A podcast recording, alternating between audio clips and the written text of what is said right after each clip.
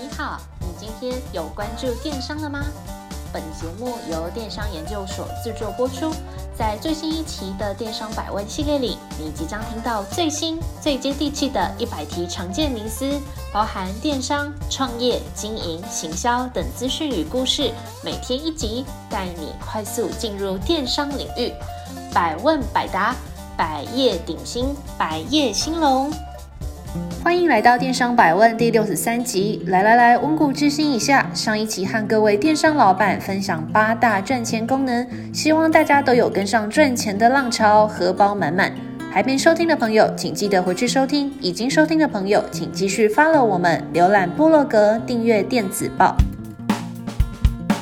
电商市场商机无限，但随着进入者越来越多，竞争也越来越激烈了。COVID-19 疫情让原本已经快速扩张的电商市场变得更加火热，进入的大大小小的品牌越来越多，也就意味着你的竞争对手越来越多。那到底要如何逐鹿中原，变成电商的一方霸主呢？赢过竞品的关键就是会员经营。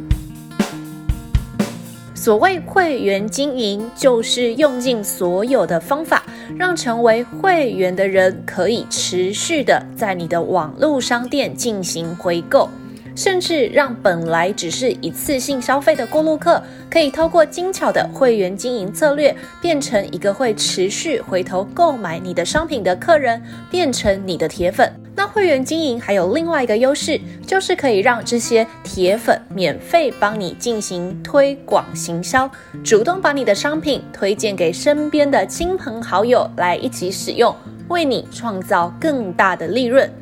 那么问题来了，身为电商，到底要怎么做好会员经营这件事呢？那我们先用实体门市的状况来想象，在你的生活里，是不是有着这么一间店？这间店的店员超级懂你，像你的死党一样，在你每次拜访的时候，都会跟你一起闲话家常，把你的需求照顾得无微不至。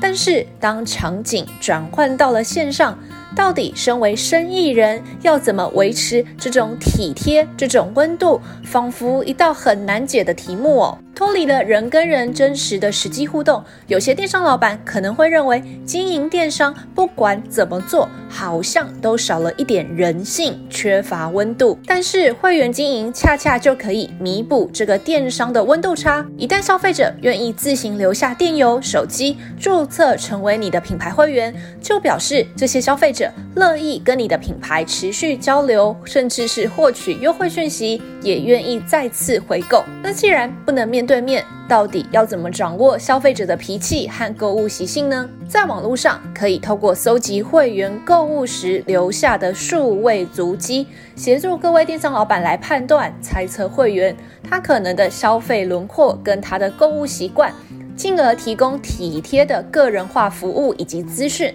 所以重点就只有两个：第一就是个人化，第二就是归属感，这两大要素。关于个人化沟通这个例子，在实体店铺可能常常听到这样子的对话：诶，那个王大姐固定用的化妆水最近刚好在特价，诶，那你下次王大姐来的时候，记得跟她讲，现在这个东西有在特价哦。那像这种深知到熟客需求的店员，非常容易让顾客可以养成强大的品牌粘着度。那这项道理其实也适用于电商情境。电商老板可以利用后台的资讯分析，依照你的会员的订购历史，去跟买过特定商品的会员进行优惠讯息的推播。第二大要素，归属感。另外来聊聊归属感的问题，因为因为现在当今网络非常发达。消费者很容易就可以去触及到你的竞争对手的商品资讯。如果各位电商老板能在你的顾客心中建立出一个品牌的归属感，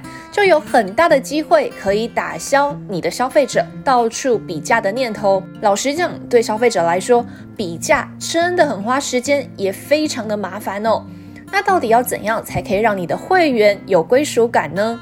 那只有一个重点，这个重点就是你必须让你的会员感受到，他过去对你的品牌的付出有持续的被累积、被重视，那这个会员就会把在你的商店里面的消费视为一种投资，那他自然而然就不会轻易的抽身离开。那要怎样增加这个归属感呢？那你可以透过 VIP 会员制度的设计，让你的消费者黏着在你的品牌里面。接下来要来跟大家分享会员经营的时候常见的做法有哪些。第一，建立会员画像，你的消费者是谁？有什么特征？平常习惯在哪些通路上消费？通过对会员资料进行消费者分析，可以帮助各位电商老板快速地了解自己的会员。那可以利用的资料包含消费者的基本资料，比如他的年龄啊、性别啊、物流配送的地区，以及他的行为资料。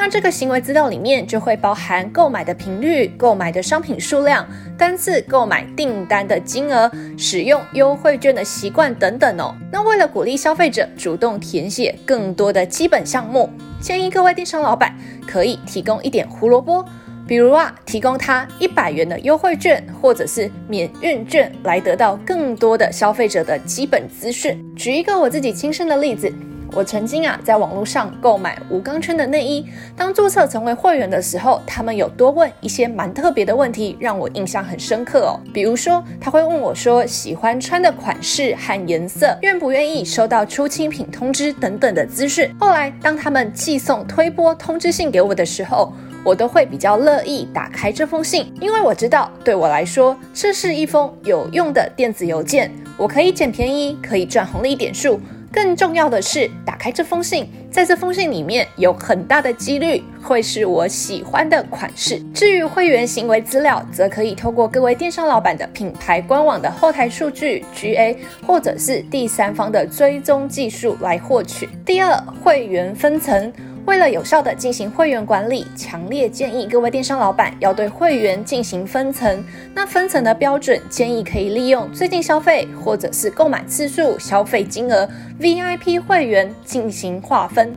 当你区分出不同类型的会员群体之后，可以根据不同级别的会员的消费特征，对他们进行优惠券或者是简讯唤醒的行为。举例来说，我们如果以购买次数来讲，各位电商老板可以先自行设定。高频、中频、低频消费者的定义以及分类，例如啊，你可以针对你的消费者，如果他在半年内曾经购买五次或者是以上，你就把它定义为高频的消费者。那在半年内购买两次到四次的会员，就属于中频的消费者。那在半年内一次都没买，或者是购买频次在两次以内的会员，你就可以把它定义为低频率的消费者。那接下来你就可以针对这三类的消费者设定特定的标签，然后进行分众行销。具体来说，要怎么操作呢？例如，你可以针对高频消费者发放特定条件的大额的优惠券。让你的忠实铁粉可以多买一点商品，提高你整笔订单的客单价。但针对中频的消费者，你可以发放小额的优惠券，吸引他们回购。那针对那种很少、很少、很少回来的低频消费者，促销折扣的讯息频率，建议大家就可以再提高一点点。例如，利用限时兑换的免运券，或者是特定的限量商品。大大优惠的方式来吸引他们。三、会员分级。那除了把你的会员进行会员分层之外，也不要忘记把你的会员进行分级。那所谓分级的意思非常的直觉，就是把你的会员区分成 VIP 的客户和一般的客户。那你可以针对不同层级的 VIP 客户提供不同的不定时的优惠折扣，或者是当他们购物满额的时候，赠送他们的礼物或者是红利点数，也会让你的会员更有意愿再次回来消费。那根据我们在临场操作的手感，大部分的消费者都非常喜欢付出有回馈的感觉。例如，当消费者持续的在某间网店消费，累积了一定的消费金额之后，如果他知道未来在你的网店消费可以享有一定的回馈的时候，他们就会因为这个品牌价值或者是品牌信仰而持续努力的累积。那对系统操作的方便性来说，我们家 Cyberbiz 的网站非常的厉害，在我们会员分级的功能里面，有别于一般开店平台，它可能会限制你只能设置两三个层次的 VIP 的制度。那对我们 Cyberbiz 来说，我们是没有限制的。没有限制的意思就是说，你想设几个 level，你想设几个分层，想设几个就设几个。就算你想把你的客人分成十种等级的会员，从 VIP 一路设定到 VVVIP 都没有问题。但是，当然，我们不建议你把你的会员等级分太多阶层，因为分太细的话，对消费者来说，第一，他们容易忘记；第二，对于更高层级的消费者来说，折扣力度肯定就没有这么大。讲到这里，各位电商老板已经非常清楚，也非常明白会员经营的重要性以及操作手法。接下来要跟大家分享一个很常见的问题。到底要怎么提高会员注册率呢？一般来说，会影响会员注册率的关键就是调查太多问题，还有填写时间点不对。举例来讲，如果这个会员要填写很多的基本资料才能变成你的会员，又或者，呃，必须在消费之前先来注册，那这些行为就会影响到消费者填写的意愿，甚至打断他结账的流程。消费者甚至一不开心就不买了。所以，最好的解法就是让消费者注册会员的步骤可以结合进入购物结账的流程，例如提供消费者使用 Facebook 或是 Google 的账号授权的选项，或者是请消费者去勾选同意授权。网店可以自动将结账资料带入会员注册的资料里面。那如果你的网店因为系统设计而没有办法做到刚才讲的这两件事情，你也可以提供消费者互动式的诱因，比如说透过抽奖的小游戏啊，或者是游戏化的行销，来提高访客注册会员的意愿。那另外，透过游戏取得折价券或者是红利点数的消费者，也会更容易开启他们第一次消费。简单来说，就是一举数得。那另外也跟大家分享两种策略，让你在获取会员资料的时候可以更加顺心如意。第一个策略就是分次填写，请你记得让消费者在注册的时候提供姓名、电话、email 等等的基本资料就可以了。那如果你未来需要更多的资料，后续可以提供折价券或者是优惠券来吸引你的会员主动提供更多的资讯。策略二，分段填写，版面的安排也会影响到消费者的心情。各位电商老板肯定有听过“朝三暮四”和“朝四暮三”的典故。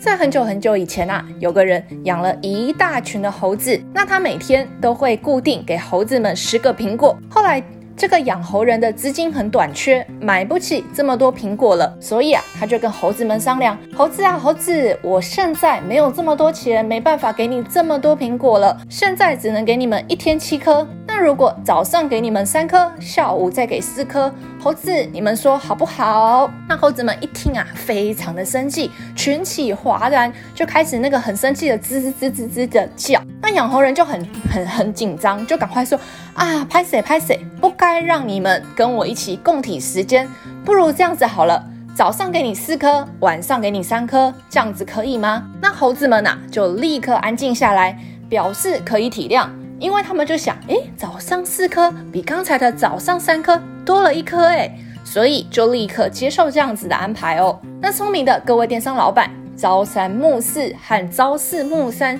实际上总量都是七颗，根本没有差别，对吧？那同理，消费者也可以这样被操作哦。假设你希望搜集十项的会员资料，那就请你利用刚才提到的这个心理学的操作技巧。不要在一个页面列出十个问题，而是呢，把十个问题拆在两页到三页，这样子消费者他就不会觉得填资料很麻烦。经营会员不可避免，当然也会遇到一些瓶颈，比如说这个老会员不消费，或者是新会员再次购买的这个频率跟机会很低，甚至会有一些会员流失的问题哦。那这些问题，老实讲，并没有最佳解法。大家只能不断的尝试尝试，然后持续的去跟你的会员进行沟通。那会员经营的最大的重点就是要满足会员需求，让你的消费者信任你。所以非常建议各位电商老板己所不欲，勿施于人。大家都可以从自己的日常生活里面去思考，去假装自己就是消费者，然后去想想哪些行为、哪些讯息会让消费者觉得反感，然后尽量的避免掉这些行为，大概就可以成功一半了。那简单来说，会员经营啊。不能单纯只靠套路，而是要好好的用心相待。数据的背后绝对也是人性，所以希望大家可以深刻的记住这一点哦。今天讲了很多关于会员经营的技巧、操作手法以及它的核心意义。我想各位电商老板应该同意，会员经营很重要，但是也不好操作。但是请你千万要记得，如果选择一个好的 partner，就可以带你有一个好的起点。想要在网络开店，可以跟我们 Cyberbiz 来合作，让我们带领你一步一步建立出自己的网络帝国。那如果你对 Cyberbiz 有兴趣，请直接联系我们的开店顾问零二八七五一八五八八，记得说你是听 Pocket 来的粉丝，绝对会有专属的报价优惠。最后，希望这一集对你来说有一点点的收获，也请你多加支持电商研究所，按赞、留言、分享以及订阅。谢谢您的收听，我们下次再会。若您有任何问题或有任何想法，欢迎透过描述框的电邮与我们进行联系。若想阅读最新最多的文章，请到我们的部落格。那如果你想联系我们的开店顾问，也请一键来点击联系。那我们下次再见。